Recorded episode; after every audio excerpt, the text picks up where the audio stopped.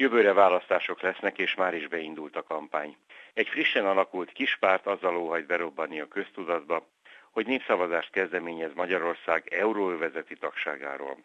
Pontosabban arról, hogy az országgyűlés fogadjon el törvényt, amely kötelezi a kormányt, hogy lépjen be az euró előszabályaként emlegetett IRM2 árfolyamrendszerbe. Itt két évet kell eltölteni, és ha a magyar valuta, a forint kellő stabilitást mutat, akkor megkezdődik a procedúra az euró átvételéről. A végső szót az Európai Központi Bank mondja ki. Ez a népszavazás persze szót sem érdemelne. Csak hogy a polgári világ pártja olyan notabilitásokat nyert meg támogatónak az akcióhoz, amivel meglepte a közvéleményt. Aláírta például két külügyminiszter ellentétes politikai térfélről. Jeszenszki Géza, aki az Antal kormány idején szolgált és a politikai jobboldalhoz húz, valamint Balás Péter, akit 2004-ben a baloldali, szocialista többségű kormány küldött Brüsszelbe uniós biztosnak, és aki 2009-ben a baloldali válságkezelő kormány külügyminisztere volt. Ha ők ketten összefognak, az azért jelez valamit. Még meghökkentőbb, hogy az akciót Surányi György is támogatja, aki valósággal írtózik a pártpolitikától. Igazi pénzügyes, egyetemi tanár, tekintélyes bankári múltal felvértezve. 1990-től egy ideig a Magyar Nemzeti Bank elnöke volt, de Antal József miniszterelnök megvonta tőle a bizalmat. Bot Péter Ákos nevezte ki helyette. Őt viszont 1994-ben Horn Gyula kért meg arra, hogy mondjon le, le is mondott magától, így aztán nem töltötte ki ő sem öt éves mandátumát. Utódja pedig, micsoda világ ez, az elődje, vagyis Surányi György lett. Most a népszavazási kezdeményezést mindketten támogatják, Surányi György és Bot Péter Ákos is félretéve, vagy inkább meghaladva a régi ellentéteket. Mi a magyarázat ennek a politikai térfélen átnyúló egyetértésnek? Azt hiszem az a legjobb, hogyha azt idézem, amit ők nyilatkoztak erről. A gazdasági érvek túlnyomó többsége az euró átvétele mellett szól, a hivatalban lévők szűk körének személyes érdekeivel szemben. Hangsúlyozza például Bot Péter Ákos. Ezzel arra céloz, hogy a hatalom emberei minden eszközzel ragaszkodnak a monetáris és a fiskális függetlenséghez, mert így szabadabb a kezük. Olyasmit is megengedhetnek maguknak, amit Brüsszel vagy Frankfurt nem nézne el nekik. Ez különösen érdekes vélemény attól a közgazdásztól, akit 2002-ben egy villanásnyi ideig a Fidesz miniszterelnöknek jelölt. És lássuk, mit mondott jegybank elnöki riválisa.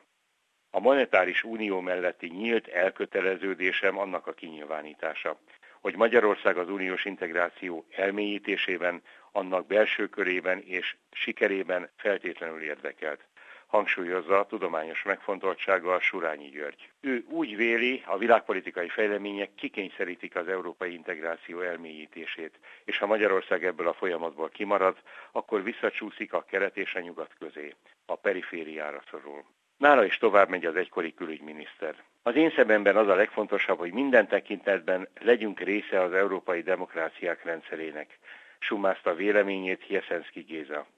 Ő korábban egy interjúban úgy fogalmazott, ezt is idézem, hogy a növekvő orosz barátság és a sajtószabadság elleni támadások hatására veszélybe került a demokrácia, mármint Magyarországon. De mi a magyar kormány véleménye az euró bevezetéséről?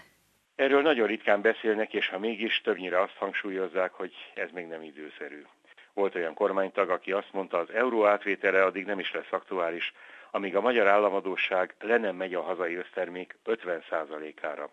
Most 80% fölött van, vagyis ez a feltétel beláthatatlanul távoli időpontra halasztaná az euró átvételét. A miniszterelnök általában úgy nyilatkozik, hogy Magyarországnak el kell érnie az uniós átlagos fejlettség 90%-át. A hivatalos dokumentumok szerint most 66%-on állunk, és a felzárkózás egyáltalán nem megy túl tempósan. Akkor mikor lehet Magyarországon euró? Az a gyanúm, hogy amíg ez a kormányzat működik, addig biztosan nem. Ha jövőre netán Európa párti kormányzat alakul, amely komolyan veszi az euró bevezetését, akkor bizony neki sem lesz könnyű dolga. Az alaptörvény ugyanis kimondja, hogy Magyarország hivatalos pénzneme a forint. A népszavazási törvény pedig meghatározza, hogy az alaptörvény módosításáról nem lehet referendumot tartani. Így a forint lecseréléséhez kétharmados parlamenti többségre volna szükség, ami a mai politikai erőviszonyok között szinte elképzelhetetlen. Ezt sem írja felül a népszavazás? Ezt majd a megfelelő bírói fórumok döntik el. Az akció szervezői azzal érvelnek, hogy Magyarország 2004-ben, amikor belépett az Európai Unióba, kötelezettséget vállalt az euró bevezetésére is, határidő nélkül. Ebből a szempontból a népszavazás csak ezt a kötelezettséget erősíteni meg. De ez még semmire sem garancia. A népszavazási kérdés sem túl egyszerű. Azt az a gyanúm, hogy kevesen értik. Az akció kiagyalói legfeljebb abban bízhatnak, hogy végre érdemi vita kezdődik Magyarország euróvezeti tagságáról, mert hogy ilyen hosszú évek óta nincs. Ha a népszavazási javaslat hatására netán bekerül a téma a közbeszédbe, azt mondom, már meg is érte. Még akkor is, ha a lakosság végül nem jut el a szavazófülkéig, mert a kezdeményezést a legfelsőbb bírói fórumok netán elkaszálják.